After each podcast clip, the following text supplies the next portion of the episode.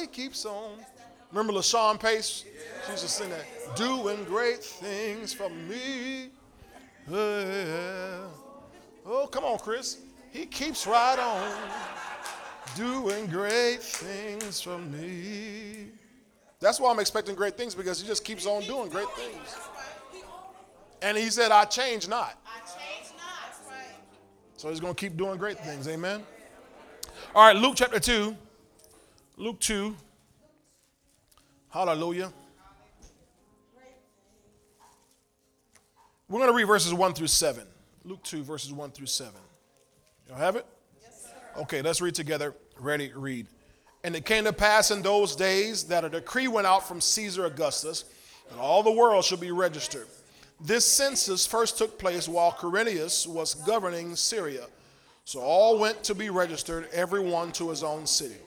Joseph also went up from Galilee out of the city of Nazareth into Judea to the city of David, which is called Bethlehem, because he was of the house and lineage of David, to be registered with Mary, his betrothed wife, who was with child. So it was that while they were there, the days were completed for her to be delivered. And she brought forth her firstborn son and wrapped him in swaddling clothes and laid him in a manger, because there was no room for them in the inn. I want to, I'll read again verse six and part of verse seven. It says, so it was that while they were there, the days were completed for her to be delivered. And she brought forth her firstborn son. My focus is on verse six. So it was, it says, that while they were there, the days were completed. I want to talk tonight on the subject, in the right place at the right time. In the right place at the right time. Lord, thank you tonight for the word that we're about to receive. Thank you that, Father, you've already prepared something for us, and we've prepared ourselves to receive it. So speak now from heaven. We, your servants, we hear. Lord, uh, inspire us by your word. Guide us by your word. Direct us by your word. Encourage us by the word of God tonight. We pray and we give you thanksgiving in advance for it. In Jesus' name, amen, amen. And amen. In the right place at the right time. Tell your neighbor, you're in the right place, the right place. At the right time. At the right time. Hallelujah. I've been I've been born again uh, just over thirty, thirty-one years, nearly thirty-two years. This coming February will make uh, thirty-two years that I've been walking with the Lord. Anybody been walking with the Lord nearly that long, around that time, thirty-two years more? Praise God. Praise God. Well, I was just asking for a show of hands. That's it. Praise God. I wasn't going to ask for a testimony. I just, amen. But I'm not tired yet. Running with Jesus a long time, Elder Bacon. I'm not tired yet. Hallelujah. But what I've discovered over these nearly thirty-two years is that the more you fellowship with God, the more you begin to realize that you're not here by accident. The more you fellowship with God, you realize you are here on purpose. And whether your parents even knew each other, you didn't sneak into the earth. You didn't. You didn't, uh, it wasn't some kind of lottery drawing that got you here. You're not here by accident. You're here on purpose. And what happens for me, what has happened, continues to happen, now hopefully but it happens for you, is that you become less interested in personal indulgences and more excited about attending to the assignments that God has given you in your life. Just a few of you. Uh, I hope that that becomes your reality, that the more you spend with God, time you spend with God, the more you fellowship with God, the more, the less interested you are in personal indulgences. Yes, in other words, the, the less I'm interested in, in what I want. Right. Right. The more I'm interested in what he wants. Right. Right. Right. I still got three amens. Man, that's not enough, man. Did I, did I confuse you with the word personal or indulgences? What, what was it? Okay, indulgences. Indulgence, like you indulge yourself in something, you throw yourself, you get involved, you, you're interested in something.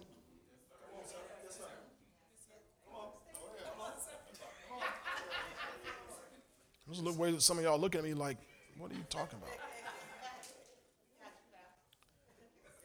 But I found I become more excited about my assignment from God. Yes, sir. Yes, sir. So I don't need a lot of games. As I've, I've, as I've matured, I don't need television. I don't need to go to every event. I don't really need to go to any events. I, I, there's nothing that nothing of this world that interests me anymore.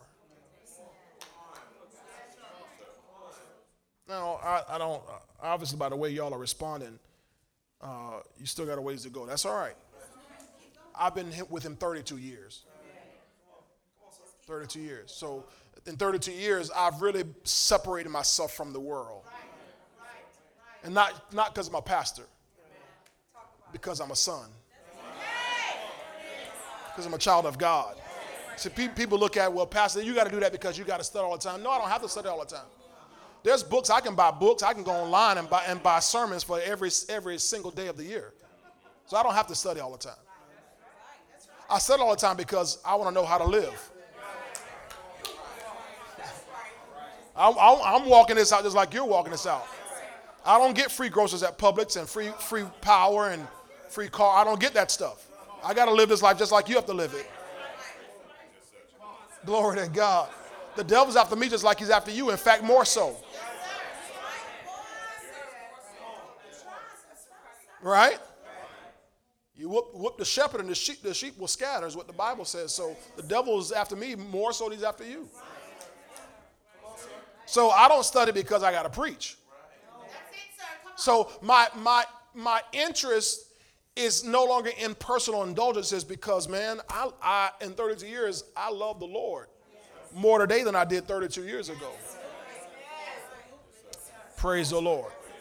As you grow in the Spirit, you begin to spend less time on aimless pursuits and more time on destiny fulfillment.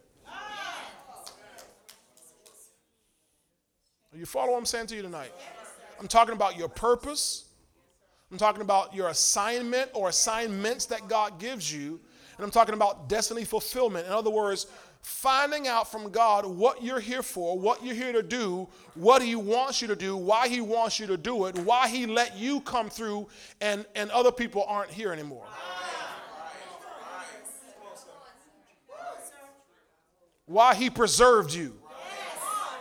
Some of you have some friends that you ran with. You ran to the club. You ran to the party with. They, you went to school with them, and, and they're not here anymore. It's not that God didn't have a purpose for them. Their purpose was snuffed out by the enemy.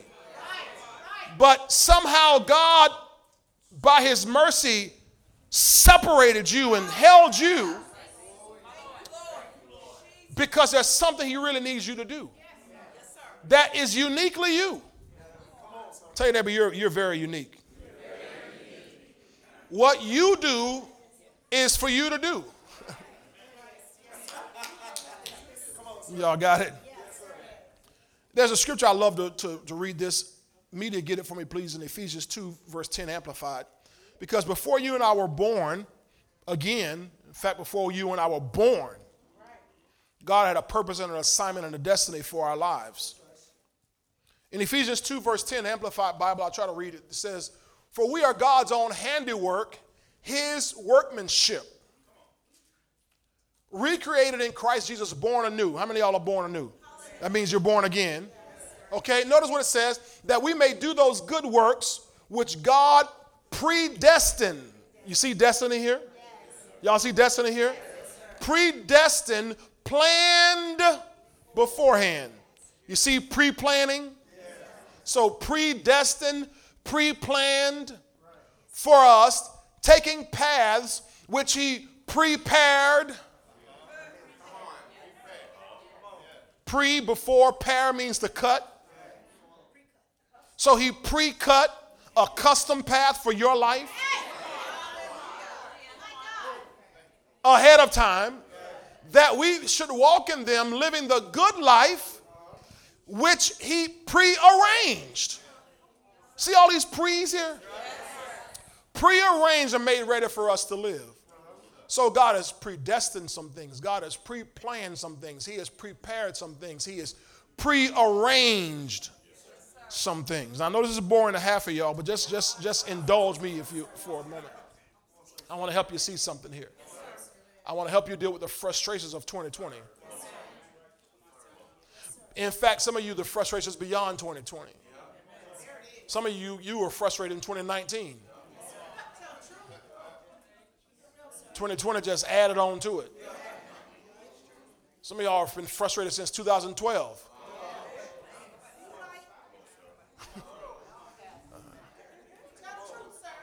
But I want you to understand that something has been predestined, pre-planned, prepared, and prearranged. In Jeremiah twenty-nine, verse eleven, in the King James Version, y'all know this scripture. We hear it all the time. God says, "For I know the thoughts that I think towards you, says the Lord. Thoughts of peace and not of evil." Notice this in here. To give you what? So there's an expected end. God was speak, speaking to, to the Jews there, but it applies to us in principle that God has an expected end for our lives. God has a place, a place he expects you and me to get to. Got it? So he says, I know the thoughts. And I also like in the more modern translations, for example, the one uh, we can look at is the N I V, where, where he uses his word plans. For I know the plans I have for you. Y'all see that? For I know the plans I have for you, declares the Lord. Plans to prosper you and not to harm you. Plans to give you hope in a future. Three times in that verse, you see the word plans. Everybody say plans. plans. Tell your neighbor, God has plans for your life. God has plans for your life. And what the devil wants to do is keep you and me from ever knowing and discovering God's plans for our lives. Are y'all listening to me? I mean, that's why he works hard to keep you from getting born again. Spend twenty, thirty, forty, fifty years out there wandering in the wilderness, in darkness, and then finally get born again, and he's hot. So what he has to do then is once you get born again, all right, I slipped up and let you get born again, I got to keep you away from one of those word churches or a new creation reality church or Kingdom Word Church that's going to get you interested, get you to get you to start seeking out what God's plan is for your life. He'd much rather have you in a church where they blame your you blame your life on somebody else. The hater churches. Y'all know the hater churches, the hater sermons. Everybody's sermon is it's all about your haters. You got to deal with your haters. It, your, your, life, your life cannot be stopped by your haters. Ask Joseph. Joseph's brothers hated him, and it did not stop God's plans for his life. God had already, God, God told, he told Joshua, he said, no man, Joshua chapter one, verse five, no man shall be able to stand before you all the days of your life. So if you can ever discover God's plans for your life, boy, you, you, you are success going somewhere to happen. Because when you get into God's plans, it's going to be a better plan than you could ever conjure up. Oh, y'all hear what I'm saying? People come up with their little one-year plan, their little three-year plan, their little five-year plan. I've got a ten-year strategic plan for my life and a twenty-year strategic plan for my business and all that kind of stuff. Throw that out. Because if you've not submitted your plans to God, then your thoughts can't be established. Glory to God. Psalm one twenty-seven, I think it's verse one, somewhere in there says, except the Lord build a house, they labor in vain who build it. Goes on to talk about how come you stay up all night long trying to figure out stuff. You, you go without sleep, you go without food, trying to figure out what to do. He said, no, if the, if the Lord don't build it, you're staying awake in vain. You see, so your plans pale in comparison to God's plans. So the devil wants to do what he can to keep you and me from ever learning God's plans for our lives. Hallelujah. For I know the plans I have for you, says the Lord. Plans to prosper you, not to harm you. Plans to give you a hope and a future. Plans. God is a master planner. God is a master planner. He's a master designer. Elder Jeff told us this morning, Psalm one thirty-nine, fourteen, we are fearfully and wonderfully made. You are of a wonderful design, and you're designed like God. Yes. The devil didn't want you to know that. He didn't want you to ever get a God image. So he's a master designer. He's a master architect. He's a master choreographer. I know what choreographers are. They, they, they plan dances. Paula Abdul used to be a choreographer. Rosie Perez used to be a choreographer. Y'all remember some of those old, old people I'm talking about? Going back to the eighties and nineties on y'all. Glory to God.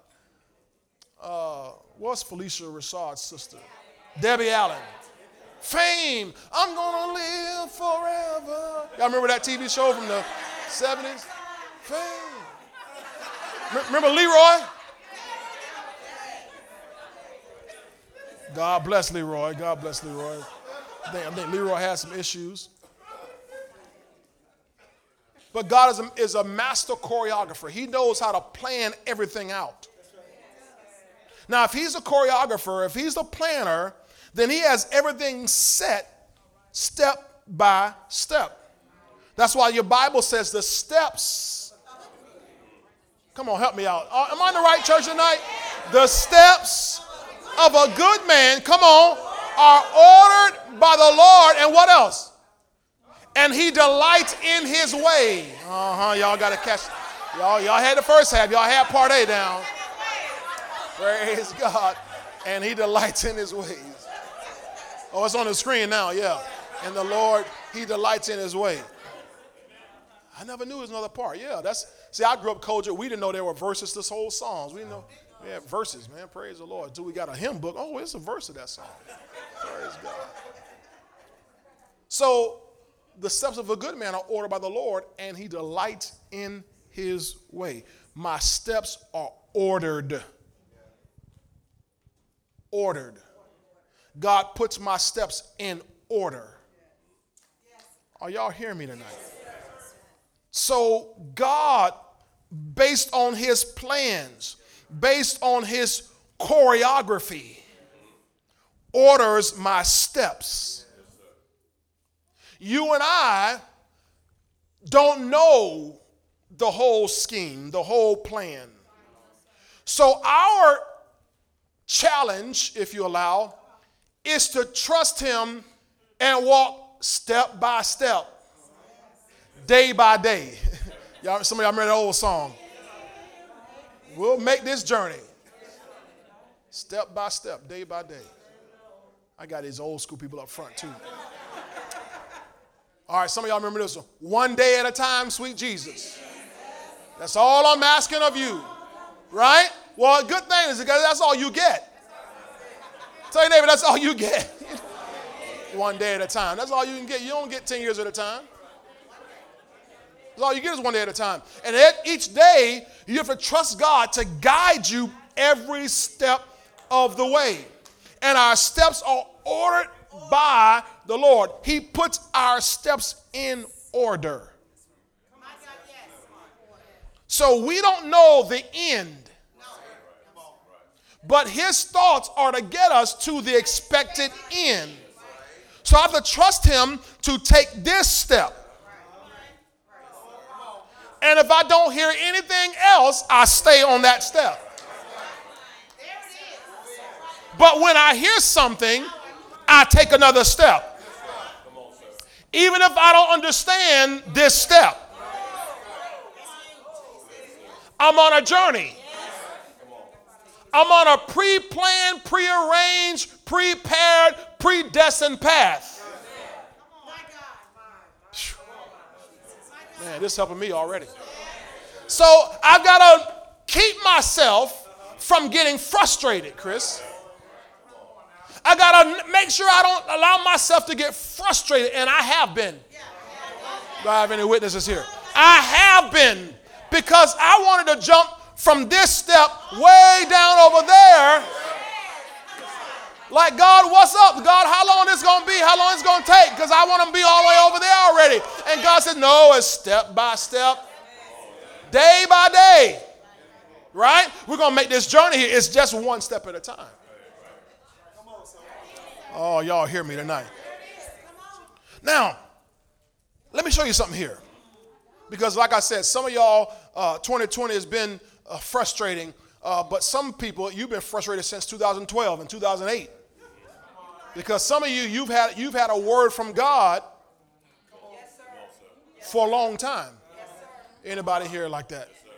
God has, God has shown you something, whether in a dream or in a vision, and it was so real. Anybody had a dream ten years ago, twenty years ago, and it was so real, and you knew God was showing you something about yourself, something about your future, and you figured this was going to happen the next week, the next day, the next month. Yes, sir.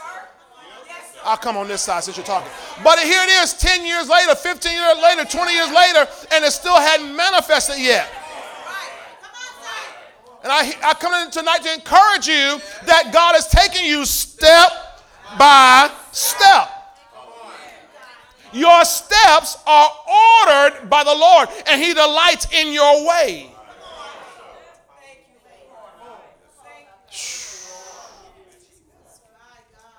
I want to encourage you, for those of you who have been waiting a long time. Psalm thirty-three, verse ten and eleven. Psalm thirty-three, verse ten and eleven. Hallelujah. I love Psalm thirty-three. It's so powerful. One of my favorite verses down there is right around verse four. Let me get to it. I think it's verse four. The word of the Lord is right, and all His work is done in truth. Another one of my favorite verses I use all the, all the time in praise words of verse six. By the word of the Lord, the heavens were made, and all the hosts of them by the breath of His mouth. God just breathed this whole thing out. And now look at verse um, ten and eleven, please. Thank you, Jesus. Thank you, Jesus. Whew. The Lord brings the counsel of the nations to nothing. He makes the plans of the peoples of no effect. That's why you and I don't have to worry about what's being, what's going on out here in this secular world. There are some evil plans out there that have been that have been contrived and conspired for for for decades. Evil men, wicked men have conspired and have infiltrated every sector of our society. Education and agriculture and business and entertainment, everything to bring their evil plans and plots to pass. But the Bible says He brings the counsel of the nations to nothing. He makes the plans of the peoples what? Of no effect. Now look at verse eleven, please. Here's our encouragement. The counsel of the Lord stands forever. The plans of His heart to all generations. Now y'all have that. Yes. Remember what we saw in Jeremiah twenty-nine verse eleven in the N I V. I know the plans I have for you, plans to give you a future and a hope, plans to prosper you, not to harm you, and so forth. So plans, plans, plans. Notice what it says here. His plans, the plans of His heart to all generations. They stand to all generations. You see that? that? The counsel of the Lord stands forever. The plans of His heart, implied verb stand, to all generations. Now what does that mean? This means that whatever plans God has, it even if it has to, even if it spans generations, it's going to come to pass. Yes, sir. Yes, sir. One of my favorite uh phrases to read in the Bible is, and it came to pass. When I see that, boy, I get excited, because that means that something God spoke before, it manifested. It's been fulfilled, which means that no word from God's word is without power or impossible of fulfillment. If God said it, He'll do it. If He spoke it, He'll make it good. Y'all hear me on this tonight? So the Bible says that His plans, The plans of his heart, they stand to all generations. So no matter how old the plan is, it will come to pass. That there are some plans of God that, that are our grander plans. For example, if God planned on um, uh, for uh, Elder Baker uh, to meet Lamika, That, that may not have been a multi-generational plan. That would be uh, planned out and accomplished in your lifetime. But when there's something that's on a, on a larger scale, it may span multiple generations. Okay, how do you know? Okay, for example, when God spoke to spoke to, to uh, Abraham in Genesis fifteen and Genesis seventeen, and God told him, he said, your, your descendants are going to go down into Egypt and serve a country. He said, but after four hundred years, they're going to come out. Now, they didn't go down into Egypt right away. They went down into Egypt almost four hundred years after God gave Abraham that word. So that word from God, that plan spanned, it stood for many generations. And when they came out, they didn't come out empty-handed. Because God had told Abraham back in Genesis fifteen, they're not going to come out empty-handed. They're going to come out with their hands full when they came, when they come out. And no matter what happened, that, that's why God had to arrange for those women to go to the, all those, those uh, Egyptians and get all that gold, all that silver, all their clothing, everything off them, because God had told Abraham generations ago. You see, so his plans, they endure or they stand to all generations. Can y'all see this? Yes, sir. Y'all sure? Yes, sir. Okay. So if God has plans and maintains those plans for generations, then if God spoke something to you in two thousand twelve. Oh, man. Oh, man, y'all, y'all must already be in Christmas vacation mode.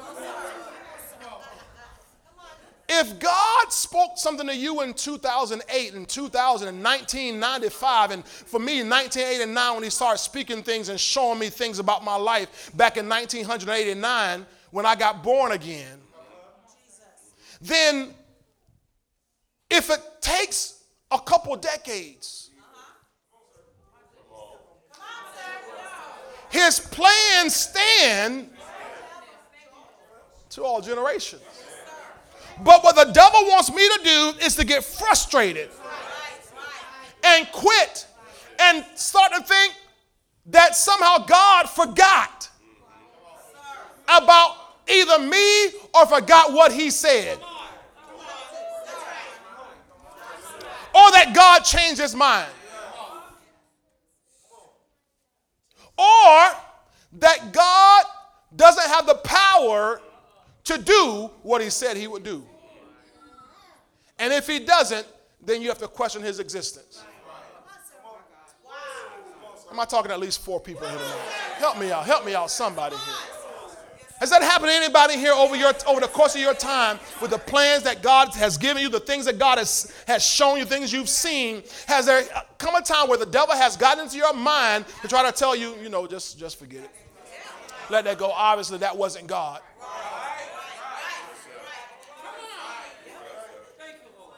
That was just a dream. Just let that go. Things have changed. That was then. This is now. And one of the things he'll do is he'll try to get you to, to see uh, and, and, and assess where you probably disqualified yourself. All right, thank you, thank you, thank you, thank you. Where you disqualified yourself because you did something, you slipped, you fell into sin, whatever it is.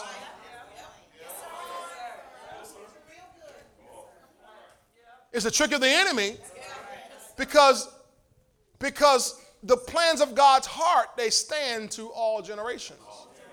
So his plans still stand even if you fall. He didn't change his mind. He'll come and nudge you by the Holy Ghost to repent.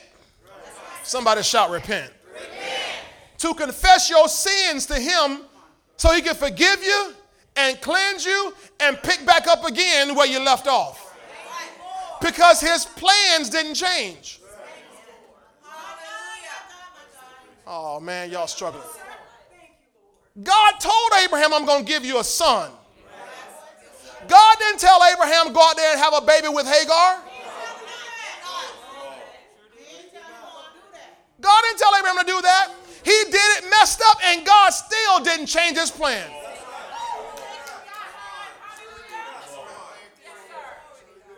God already promised David, I'm going to give you a king. I'm going to give you a son that's going to be on the throne forever. God didn't tell, Abraham, didn't tell David, go lay with Bathsheba.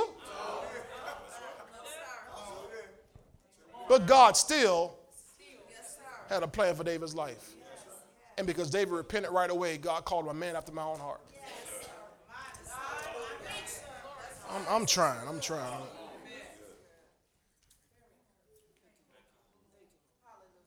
So God has not forgotten you.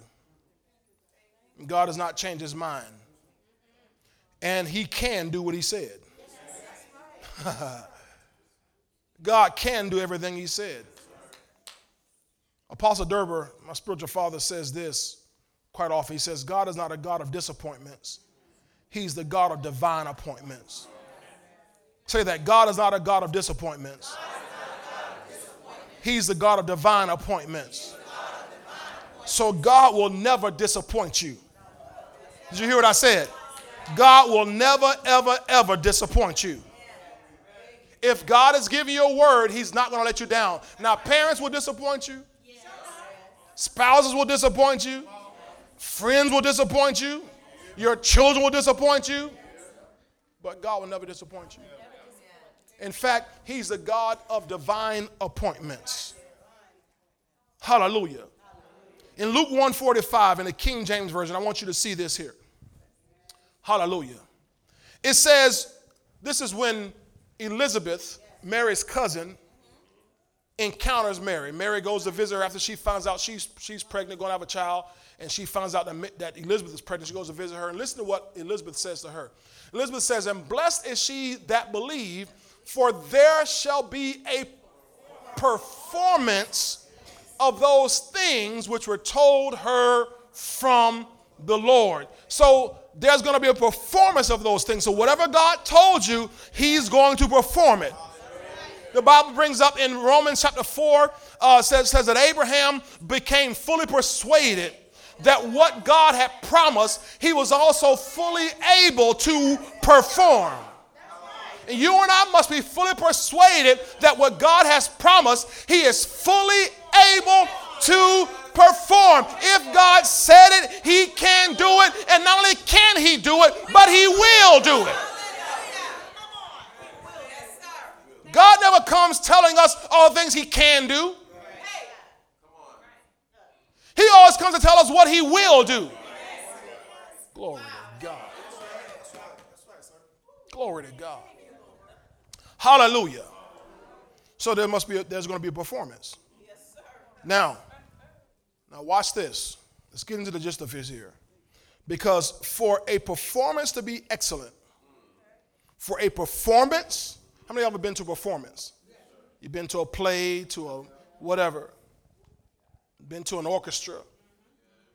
For performance to be excellent, everything and everyone must be in the right place at the right time. In other words, stage actors know how to be on cue. And they all here were thespians. Let me explain thespians. No, like no, pastor, I was never, I was never like that. Thespian is an actor and actress. It's a person who performs. Thespian in theater. Anybody took drama in school? Okay, all right. So you had you had cues to know when to say something or when to do something. And you always listen for your cue. You watch for your cue so that when the cue came, you responded at the right time. You always got to the right place. any of y'all played in, in, in symphonic band or jazz band or any kind of band? Nobody. Just a few of y'all. When you read music, the whole point of a score, the music sheet, was to make sure you didn't blare your B flat at the wrong time. Am I right, Jada? I got another trumpet player over there. Jada plays trumpet. You gotta, you gotta make sure you, you, you play that note at the right time, Jada, right? She's so embarrassed. I mean, you don't want to hear the timpani in the wrong place. Right? Okay, let me let me let me let me deal with some of, some of y'all like out. Okay, let me let me deal with the sports fans. Football, Chris. Okay, football. Uh, one one one of the uh,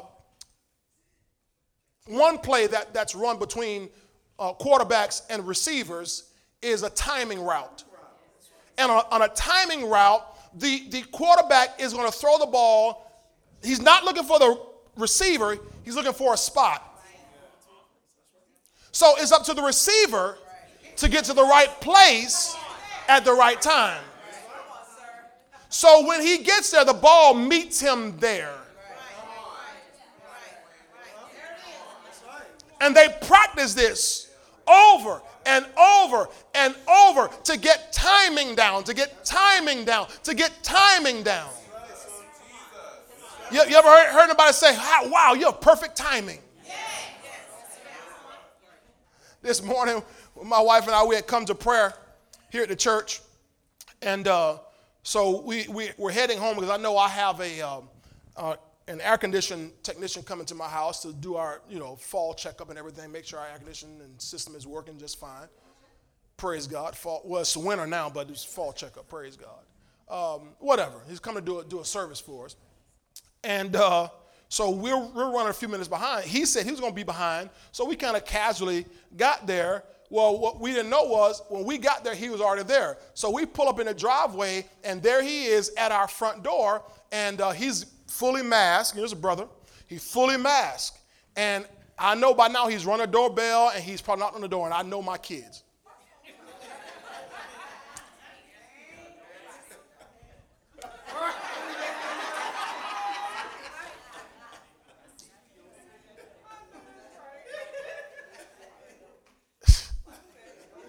And I mean, and, and a mask too, somebody we don't know him. Some of y'all know Joe. He ain't no small guy either. In a mask, no, no. And, but we pulled up at the perfect time. That's what you call perfect timing. See, you have to be in the right place at the right time. Now, part of that is your obedience to God.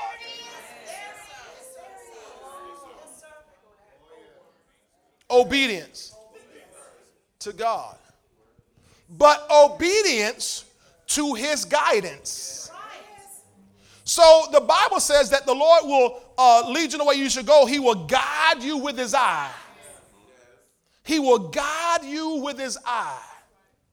So God is trying to guide us along this path. That's why God told Joshua in Joshua one verse seven. He said, when I, when I when you get this word, meditate this word, and don't turn to the left nor to the right. That's right. Right, right, right. Because his word is going to guide you. Yes. Thank you, Holy Ghost.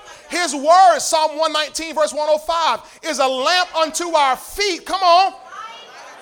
A light unto our path. You see? So the word of God. These scriptures are coming up in me. Psalm one nineteen, verse one thirty. The entrance of your word brings light, gives understanding to the simple. It shows the simple how to how to walk. Yes, sir. See? See? So we have this light that God is trying to guide us. Thank you, Jesus.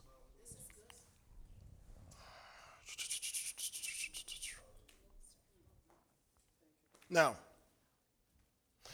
his guidance is trying to get us to the right place hmm? at the right time, which means it's possible to be at the right place at the wrong time. It's also possible to be at the wrong place at the right time. And most people get in trouble because they're in the wrong place at the wrong time. How many of you ever had that happen to you? You in the wrong place at the wrong time. Come on, can I get a witness on that for real? You get arrested. What? What, what you do? Mama, what? Mama, mama. Uh, how you end up? How you get arrested? Well, I was just in the wrong place at the wrong time, I guess. I told you not to be hanging around them old nappy head people. I told you not to. Told you them kids wasn't right. They weren't no good for you. God's goal is to get you and me to the right place at the right time. Yes, sir. Yes, sir. It's all about timing, Elder Baker. It's timing. It's timing. It's timing. It's timing. And our frustration is we don't know the time. That's right. That's right. That's good. Help me out, somebody in this church. Yes. We don't know the time. We wanted, to, wanted the time to be right after he spoke the word. We wanted the time to be right after we saw the vision, had the dream. We wanted the time to be right way back then. But that's not how it works. In fact, the bigger the plans, the more time it's going to take.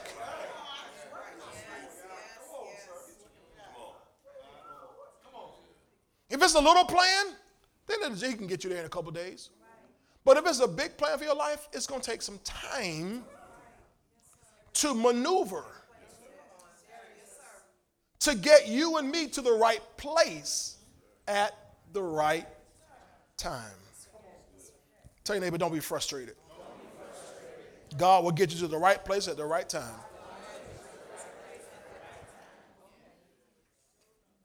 Now, that's what our scripture said to us here in Luke two. Remember Luke two? In verse six. When it said, so it was that while, while is time, they were there, there is place. So it was that while they were there, while they were there, the days were completed for her to be delivered. So while they were there at this particular time, in that particular place, the time came for her to be delivered. Now, y'all just stick with me here for, give me, give me a few more minutes here. Thank you, Lord. While they were there, everybody say while they were there. While they were there. So there are a lot of things that had to happen to get us to verse six. Because the Bible is explicit in telling us while they were there. You can just read it and just say, oh, okay, yeah, while they were there. No, no, while they were there. There was a particular there. They weren't just anywhere. They were here in the city of David, Bethlehem, because that's they. I'll show you this here in a minute. They had to be there at that time.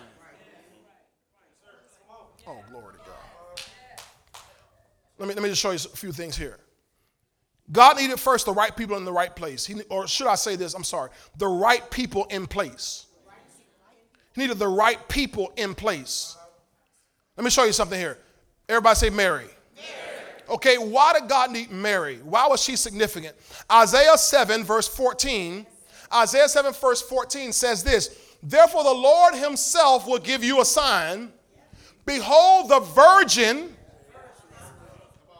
shall conceive and bear a son, and shall call his name Emmanuel.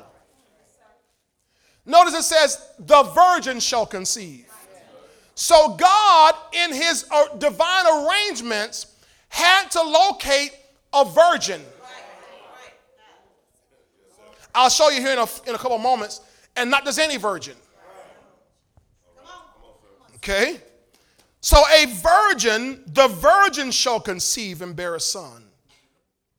Now, Luke one, verse twenty-six through twenty-eight. Let me, let me show you something. Luke one, twenty-six through twenty-eight. says, now in the sixth month, the angel Gabriel was sent by God to a city of Galilee named Nazareth. Keep going, please. To a virgin betrothed to a man. So there's not just any virgin. Betrothed means engaged. Some translations would even say married. Okay? But betrothed, because we know she wasn't married yet. Betrothed to a man whose name was Joseph of the house of David. Don't forget, I'll come back and show you that in a minute. So this wasn't just any Mary, not just any virgin. She had to be a virgin who was going to marry a Joseph who was of the house of David. The virgin's name was Mary. Verse twenty-eight, twenty-eight, twenty-eight, come on. And having come in, the angel said to her, rejoice, highly favored one. The Lord is with you. Blessed are you among women. In other words, out of all the women on this planet, out of all the women of, of Israel, out of all the virgins of Israel, out of all the virgins who themselves probably had studied the word of God, and they knew, they knew Isaiah seven fourteen. And they were just hoping, I'm just hoping, just hoping that I might be that virgin that God chooses. And the angel says, you the one.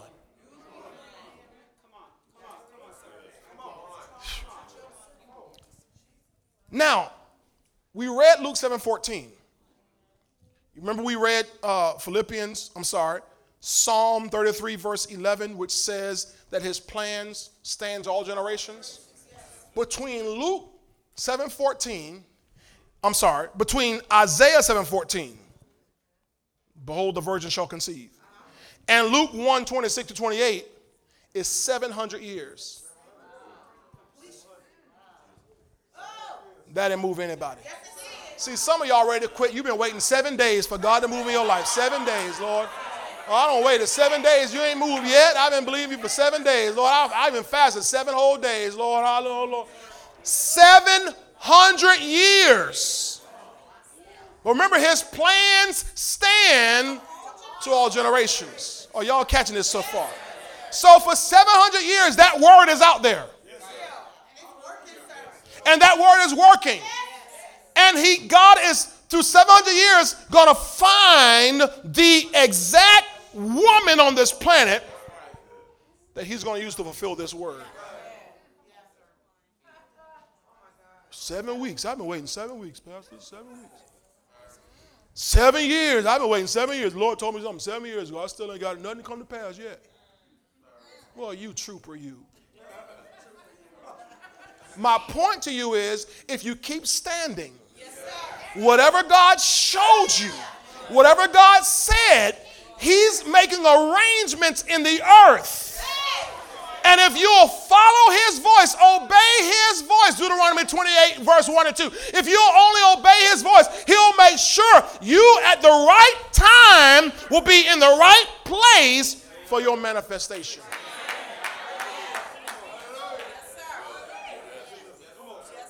He can't get it to you yet because you're not in the right place yet. Or he can't get it to you yet because it's not the right time yet. He needs time and place to match up. He needs time and place to be synced together. So while you're getting frustrated and throwing in the towel, no, pick your towel back up. Get back in the race, because God is going to get you and me and every one of us in the body of Christ to the right place. Somebody shout hallelujah. Now, go back to Luke one, twenty, uh, twenty-seven. Luke one twenty-seven. Luke one twenty-seven. Hallelujah. Luke one twenty-seven. Notice when we read this, to a virgin betrothed to a man whose name was what? Joseph, Joseph of what? The house of David. Now, why this particular one? Because God's truth, his plans will stand to all generations. Go to Jeremiah twenty-three, verse five. He had to be from the house of David. Remember, he's, God's getting the right people. Jeremiah twenty-three, verse five.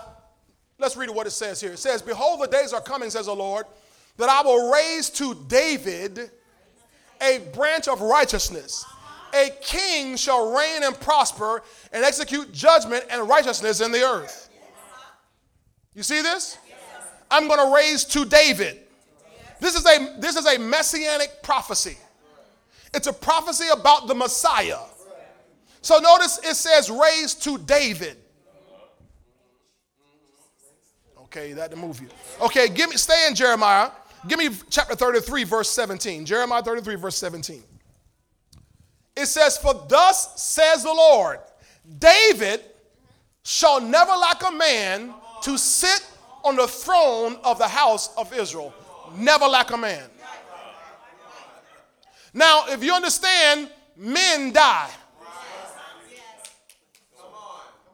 But this one that was to come of the house of David, he would come and live and reign forever and ever and ever. Jesus Christ will never die. So this man that God will use had to be of the house of David. He's got to get the right people in place. In your life, he's getting the right people in place. In this ministry, he's getting the right people in place. In the body of Christ, I'm convinced right now more than ever, God is getting the right people in place. There are some people who've been in place, but they're the wrong people. And there's been some people like us who've been in, in, in, been here, but it hadn't been our time yet. But we're coming upon a day re- very soon where God's getting the right people in the right place at the right time for what he's going to do in these last and evil days. Can you say amen? Amen. Now, so between Jeremiah thirty-three and the book of Jeremiah and what we read in Luke is six hundred plus years. God don't play. Whatever he plans, it cannot be stopped. So don't you quit after six weeks, six months, and six years. Pastor, it's going to take me six hundred years? No, no, no, no. I'm not saying that. What I'm saying is whatever he said is going to happen. You just got to get to the right place at the right time. All right, now, go back to Luke two. Go back to Luke two. Hallelujah. So we have Mary and we have Joseph. Okay, now we got some other, some else we got to fulfill, uh, fulfill here. Good, give me Luke two, verse four, please. Luke two, verse four. We read this earlier tonight at the beginning. Joseph, no, go, go back, go back to verse uh, three. Let me see that real quick. So all went to be registered, everyone to his own city. This is important, his own city. Verse four. Verse four. Joseph also went up from Galilee out of the city of Nazareth into Judea. Judea. That has to be his own city. Right. So Joseph has to be of Judea, right, to the city of David, which is called Bethlehem, because he was of the house and lineage of David. He had to be of David because that's what the prophet said. So six hundred years later, he's got to be of the house of David. Okay? And notice it says here, he goes out of the city of Nazareth. That's where he was living. But he was born in Judea. Now, Judea is the Greek form of the Hebrew word Judah. Judah. Judah. Come on, saints of God. Judah. To the city of David, which is called Bethlehem. So this Bethlehem of Judah. Now, why Judah? Remember, God's getting everything in place. Genesis forty-nine, verse one. Genesis forty-nine, verse one. We have Jacob, one of the patriarchs, prophesying over his, over his sons. Genesis forty-nine, verse one. It says, and Jacob called his sons and said, gather together that I may tell you what shall befall you in the last days. He's prophesying about something in the distant future, in the last days. Now go to verse ten, please. Verse ten. Notice what Jacob tells Judah, his son. The scepter, that's the royal scepter, shall not depart from Judah. nor a lawgiver from between his feet, means from his loins, until, everybody say shallow. Shallow, here's a Hebrew word. It's, it's the word peace. Jesus Christ comes as the king and the prince of peace. So that Shiloh is a prophetic messianic reference to Jesus. So we can just simply say, until Jesus comes, and to him shall be the obedience of the people. I know this is boring the heck out of y'all.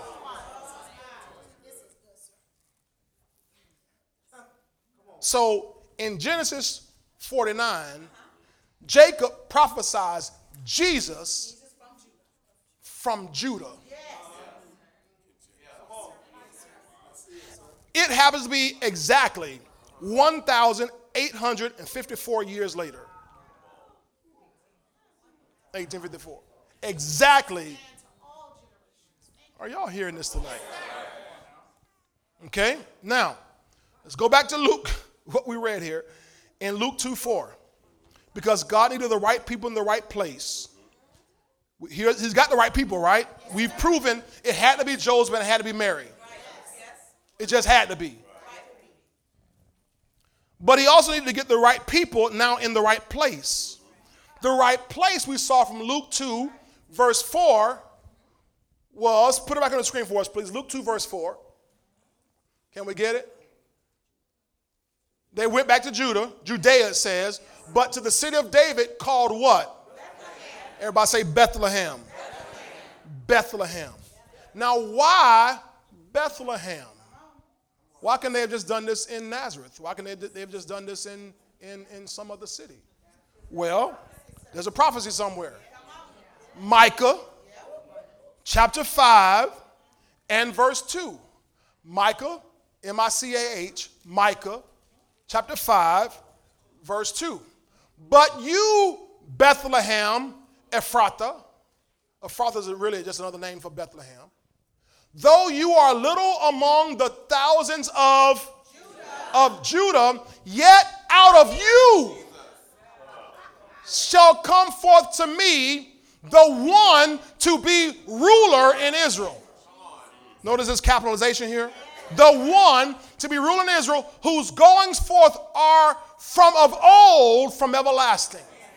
So the one who comes out of you, Bethlehem of Judah, is going to be the one that's always been here. Are y'all seeing this here? So, so when you see they had to go back to Bethlehem, there's a reason. Now let's go back, put Luke two four back on the screen, please. Luke two, verse four back on the screen. Hallelujah. Are y'all learning a thing so far? Is this helping anybody so far? I, I want to help ease the frustration out of your life. I want to help you get your joy back and your peace back and your laugh back and your smile back. Joseph also went, from, went up from Galilee out of the city of Nazareth into, we could call it Judah, to the city of David, David which is called Bethlehem because he was of the house of the lineage of David. Now go to verse, uh, let's, let's keep going. Let's keep going. Verse five. Verse five. Verse five. Hallelujah. All right, we got it. Ooh-wee. Apple computers, I tell you. To be registered with Mary, his betrothed wife, who was with child. To be registered with Mary, his betrothed wife, who was with child. Keep going. Verse six. Verse six. So it was. Now is this making sense to you? So it was that while, while, while they were there. So they had to be there. And God, it, it's just so happens that while they were there, so the right place now syncs with the right time. The days were completed for her to be delivered.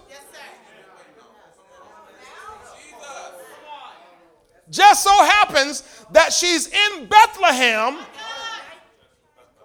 of Judah with, with David's descendant.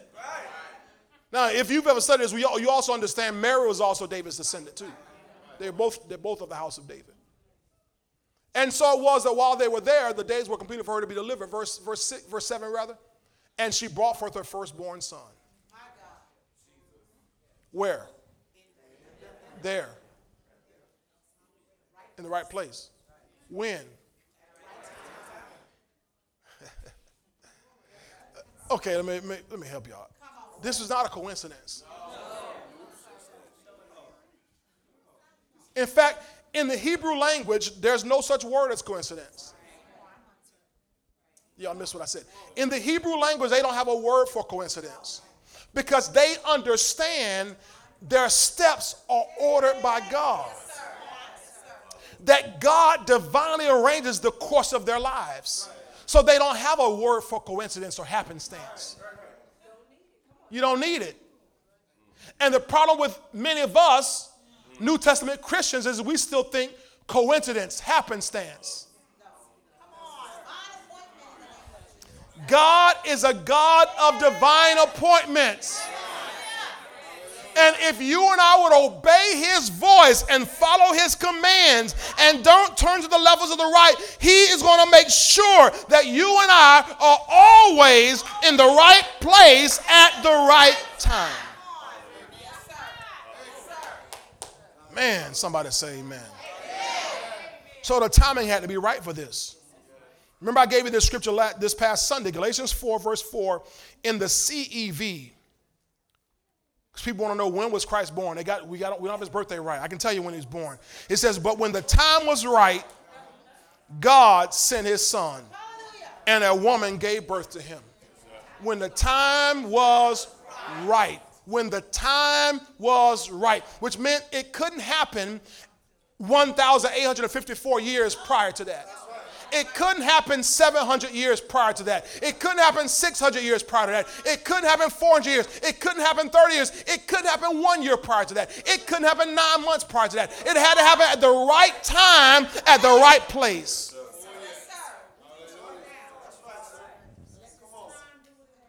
And the question for you, ladies and gentlemen, by the way you're looking at me is, do you trust God's plan enough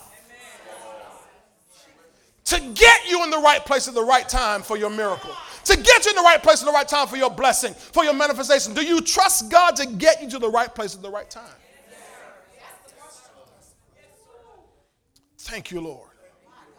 Now, I ask you that because I, it's a question I've had to answer for myself.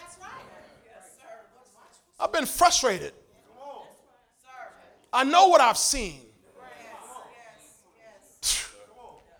And the frustration is, is, is in you when what you see doesn't match what you saw. Anybody else can say that day in your life? What I see doesn't match what I saw. But if you give God time, if you just cooperate with him, he's going to make sure you're going to get to a place where everything you saw, you will see with your eyes naturally. So the time had to be right. Now watch this. Can I give you a, a few more minutes? Yes, now, go back to Luke two.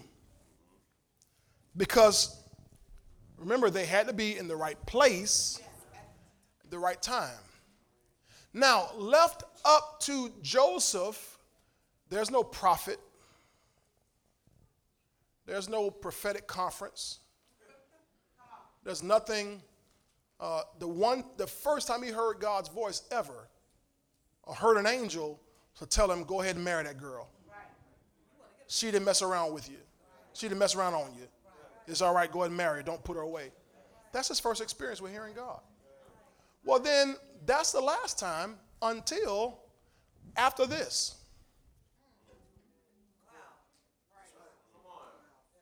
The only thing he heard was go ahead and marry her. That's it. He didn't hear anything else after that. Now, let me, let me show you something. Let me, let me help you out. See, because if you're like me, this has been my frustration, even, even recently, is we kind of get used to God operating or speaking to us in a certain way, and we always want him to speak to us in that certain way. Help me out, somebody.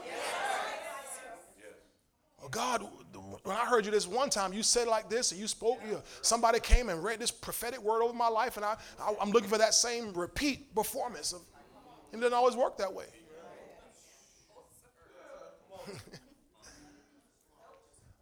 Maybe last time you went into a trance and saw something, but this time you may not get a trance. So God speaks to Joseph and says, go ahead and marry her, and then that's it.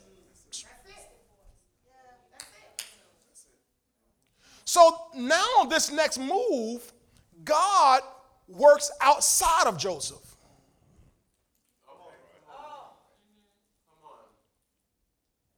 Remember now, every prophecy has said they've got to get to Judah. They've got to get to Bethlehem. God doesn't speak to him and tell him to go there. No, he does not. Y'all missing? Y'all missing this? You missing? Y'all missing it? Y'all still? You still trying to catch up? He never spoke to him and said, "Go to Bethlehem."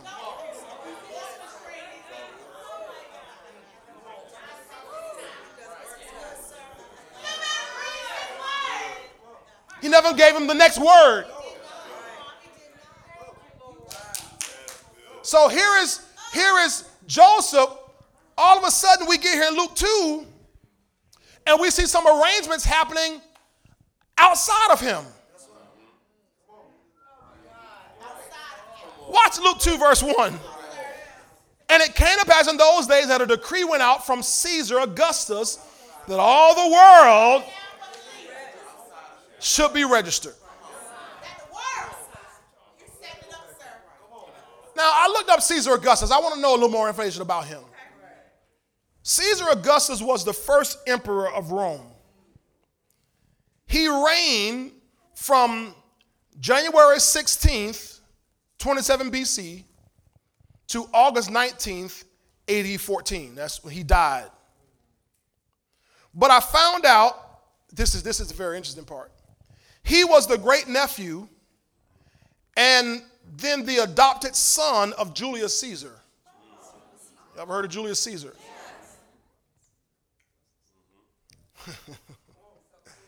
Julius Caesar, if you remember him, how many of y'all remember Mark Antony and Cleopatra? This, this, this is not fake. This is real story. This is, you studied it in a history book in school. Mark Antony and Cleopatra, and they were contemporaries of Julius Caesar. They worked together. But what happened, Julius Caesar was assassinated, right? But before his assassination, he had adopted, because he didn't have any any legal biological kids, legal biological kids. And because he never had any legal biological kids, he adopted Caesar Augustus. That wasn't his name. His, first, his name was Gallius, something like that before. He adopted him and made him his son legally. And as his son, then he made him uh, the sole heir to his will and the sole heir to everything he would have. I'm, I'm trying to show you divine arrangement.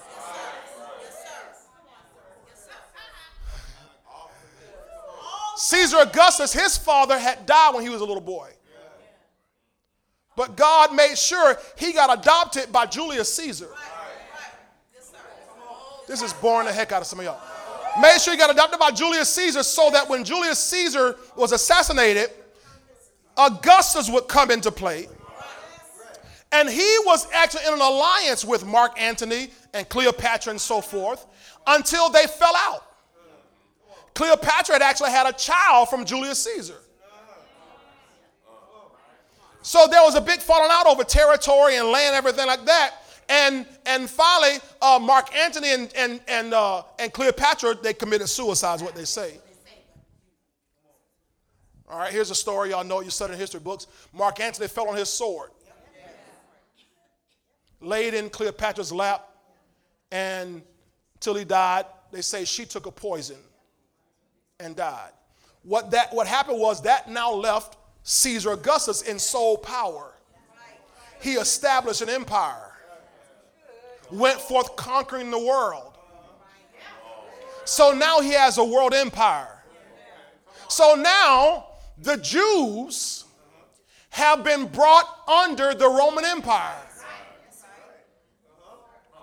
How could God let that happen? because there's a prophecy.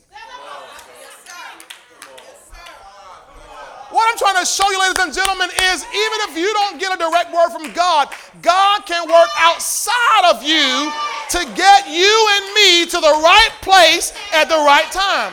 So that's why when you read in Luke two, it says, and it came to pass in those days that a decree went out from Caesar Augustus that all the world should be registered. Everybody got to be registered. Then it says, can I keep going here? This census first took place while Quirinius was governing Syria. So it tells us this timing here. Now, if you know anything about this, censuses were unlawful to the Jews. Remember that? God had always told the people of, of Israel, don't number the Jews. Don't number what you have. David made the mistake. Remember, David numbered the people, and it brought a pestilence and a plague on the children of Israel. That he had, had to finally repent at the threshing floor. You ever heard and seen people talk about a threshing floor? That's because he had made a census happen, and God forbid that. But the Jews weren't under their own rule. They were under the Romans' rule.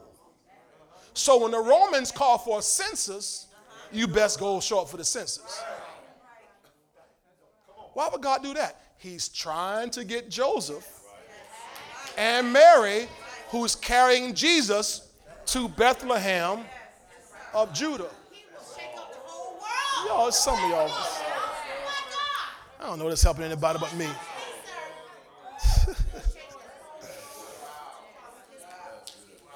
In fact, can I show you something interesting? In, in Acts five, verse thirty-seven, in Acts five, thirty-seven, you see a story of, uh, where, where Gamaliel is given a statement. He says, after this, after, after this man, Judas of, Gal- of Galilee, rose up in the days of the census. He's talking about what we're reading in Luke two. And drew many people away uh, after him. He also perished, and all who obeyed him were dispersed. Now, Judas was a Jew. And he rose up in rebellion against this census we just read about in Luke two. He's rebelling against it, but don't understand God's arranged it. That's, that's why he perished and, every, and the whole rebellion fell apart. God needed this census to happen. Is anybody seeing what I'm saying to you? Is anybody seeing that God has the power to shake everything on this planet to get you in the right place at the right time? He can move governments. He can move officials. He can change corporations. He can move things around just to get you in the right place at the right time.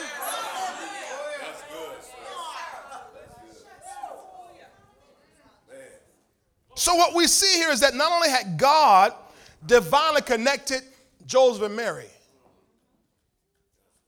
because he had to have Joseph and Mary. So I don't know if they were on a dating website or they went to a speed, speed dating at the Jewish synagogue, whatever they did. But God made sure that, jo- that Joseph peeped out Mary.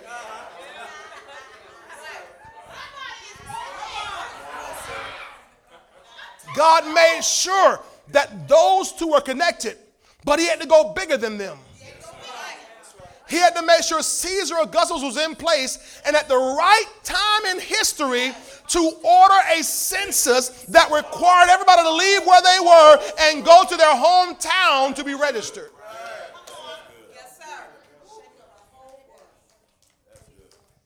God knows how to rearrange everything. That's what we get here in our main text, and I'll send you home. Joseph went up, verse four, from Galilee, out of the city of Nazareth into, the, into Judea, to the city of David, which is called Bethlehem, because he was of the house and lineage of David. You know, everybody understands that. Amen. To be registered with Mary, his betrothed wife, who was with child. She's pregnant. So it was that while they were there, the days were completed for her to be delivered. While she was there, she finished off her pregnancy. In verse seven, she brought forth her child. So God had them in the right place at the right time.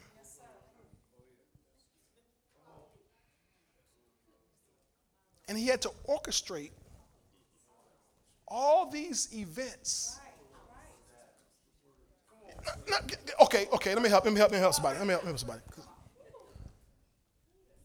God did not let Joseph know what was going on.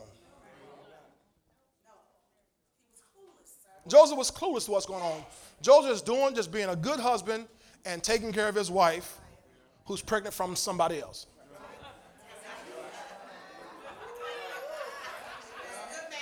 He's just a good man.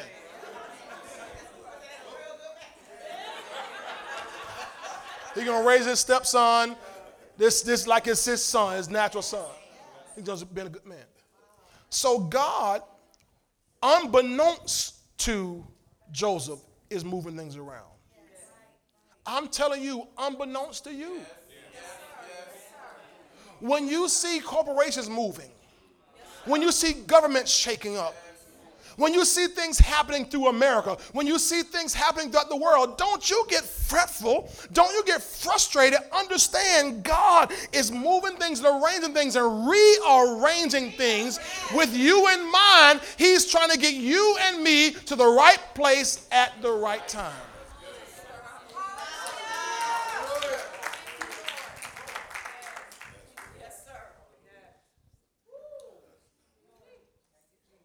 I'm going to give you three examples of this. You don't have to turn over there. Just, just give you three examples. Genesis forty, Joseph, who God had already spoken he's going to be in the palace. He was going to be a, a royal leader. God divinely arranged for Joseph to be in prison, in prison at the same time that Pharaoh's butler and baker were in the prison. Now, how many of y'all know that prison wouldn't have been his first choice to hang out? But it was, it was part of the, the divine arrangement that he be in prison at the same time as Pharaoh's butler and baker and interpret a dream for both of them. And when that one, whichever one it was that made it out with his head, he got there and Pharaoh had a dream and then they thought back to Joseph. If Joseph had not been in that place at that time, that didn't move anybody. Ruth. Ruth. She just trying to help out her mother-in-law. I'm not going to leave you. I'm not going to forsake you. I'm going to be with you. It's just you. The boys are gone, the husbands are gone, and I just got to help take care of you. And I'm going to go out there and glean in this field. And the Bible says, and it happened in Genesis two. It happened to be in the corner of the field that belonged to Boaz. A few verses later it says, and Boaz all of a sudden rises up at the, at the right time and looks over and says, hey, who does she belong to? See, she was in the right place, come on, at the right time. By divine arrangement. For the, for the divine, divine arrangement that God set it up for that way. David. First Samuel seventeen. David, just a shepherd and obedient son. His dad gave him some cheese and bread and so forth. Say, take this out to your brothers and take and sit, you know, check on see, see how they are. And he doesn't, oh man, I don't want to take them. You know, he goes up there and does exactly what his father says. At the right place at the right time, he sees Goliath. Now, David already had a word on his life. He had already been anointed as the next king of Israel. Y'all missing this. David had been anointed the next king of Israel. But he went back after that, after that anointing to the shepherd's fields. Why? Because although he had the anointing, it was not time.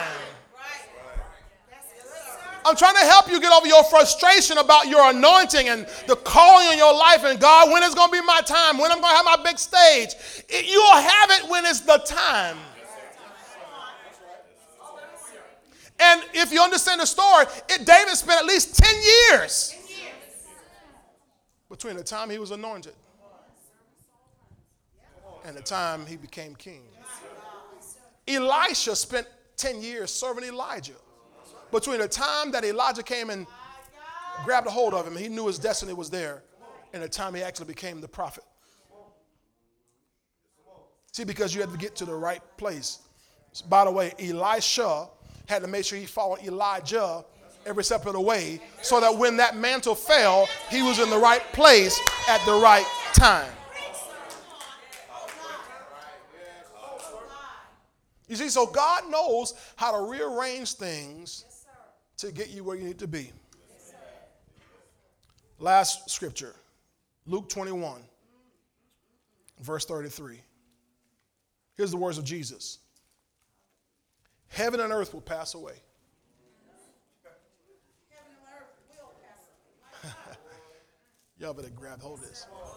But my words will by no means pass away. That means that before one of his words ever fails, heaven and earth will fail. That means if you got a word from God, a vision from God, a prophetic utterance from God, then if there's a, if there's still an earth, he's going to bring it to pass. If he has to move people, places, and things, if he has to shake everything up, whatever it takes to get you to the right place at the right time. That's what we read in Luke two, verse six. So it was that while they were there, the days were completed for her to be delivered. Hallelujah. Thank you, Jesus. Thank you, Jesus. Thank you, Jesus.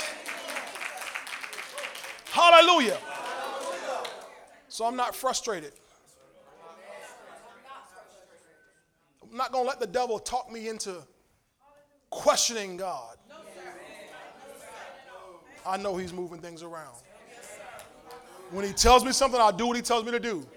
But when he doesn't tell me anything, I'm going to trust that he's still moving. Did y'all catch that? When he doesn't say anything, I'm going to trust that he's still moving. God is God. He does not have to tell me everything that he's doing. I couldn't handle if I knew everything he was doing. Hallelujah. Know that. The Bible says that heaven and earth will pass away, but my words will by no means pass away. Can you say amen? Amen. Say amen again. Amen. Now give God a great big hand of praise tonight. Hallelujah.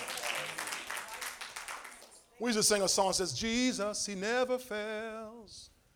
Jesus, he never fails. Heaven and earth shall pass away, but Jesus, he never fails. I tried him, he never fails. I tried him, and he never fails. Oh, heaven and earth shall pass away. Oh, but Jesus, he never. Oh, Jesus, stand to your feet. He never fails. Jesus, he never fails. Oh, heaven and earth shall pass away. Jesus, he never.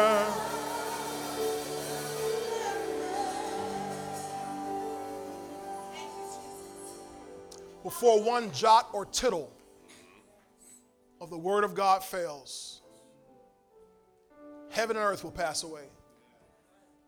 When the Bible says that, it literally means, if we were put in our own English vernacular, before one dot on the I or one cross on the T fails, heaven and earth will pass away. So whatever God has spoken to you, whatever God has shown you, it shall come to pass. Our job is to obey him, follow his guidance, heed his voice. Whatever he says unto, unto us, do it. And then don't get frustrated when you don't hear an update, when you don't hear anything. Just trust he's moving in the background. He's working in the background. He's working in the areas that you and I can't see. He's working things that are beyond our pay grade. Hallelujah. See, I happen to believe that everything in this planet is working out for me.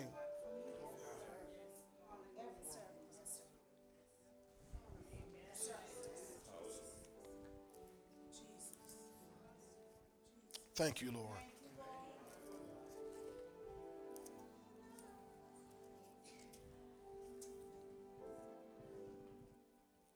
Ephesians, where is that, Lord?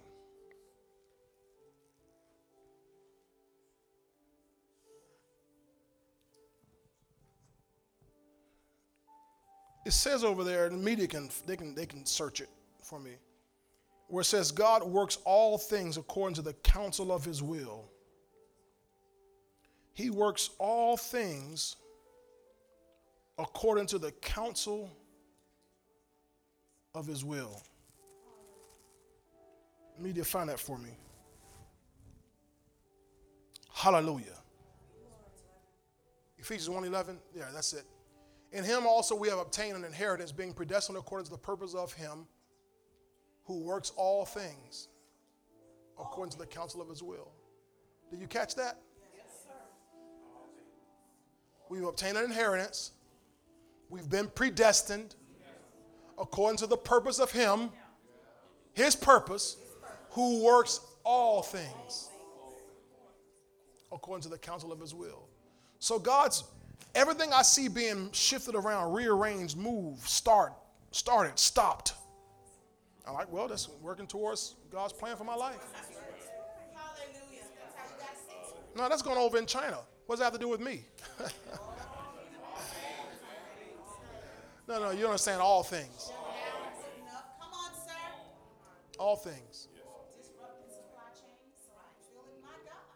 Man, why they just put a new speed hump on that street? Must be for my good, somehow. Do you understand that? Yes.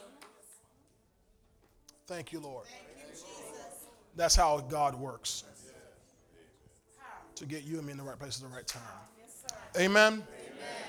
Lord, tonight, thank you, Lord, for giving us opportunity to spend this time in your word. I pray, Father, that every person who has really listened, that they take heed to this word, that we break away from all the frustration that builds up through our impatience, because we have great expectation of things happening, and many times that expectation is not tempered by patience. So, Lord, tonight we want to just say to you that we trust you. Come on, say, Lord, I trust you. Lord, we trust you that, God, you are working things out according to the counsel of your will, that, Lord, you are bringing your plans to pass in our lives. That, Father, though it may take longer than we would have liked, we know, Father, that you told us in the word, though the vision tarry, to wait for it. For in the end, it will speak and it will not lie. Wait for it, it will surely come. So thank you, Lord, for every vision you've given us, every dream you've given us, every prophetic word you've given us, every time you spoke to us clearly and directly in our hearts and our spirits. God, we don't fret because of time. We don't worry because of circumstances. Oh, God, we know that whatever you have to move around, you'll move around. Whatever you got to shake, you'll shake. So that what cannot be shaken will remain. So that when we get to that right place at the right time, we'll be able to fulfill and see what you've spoken in our lives. Thank you for every example, Lord, we've seen in the Word. David and Ruth and Joseph and Mary and her husband Joseph, Father. Thank you, Lord, for those we've seen. God, we know that, Father, you're doing the very same thing in our lives. We trust you. And we look forward to the times when time and place, they sync up together. Hallelujah. And God will testify to the whole world that what you have spoken, you have done it. That because we have believed, there has been a performance of those things that were spoken to us by the Lord. You said, Father, those who come to you must believe that you are, and that you are indeed a reward of those who diligently seek you.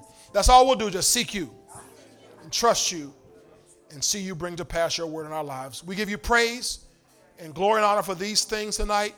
We pray in Jesus' name. Amen, amen. And amen. Come on, let, let the Lord know you appreciate the word.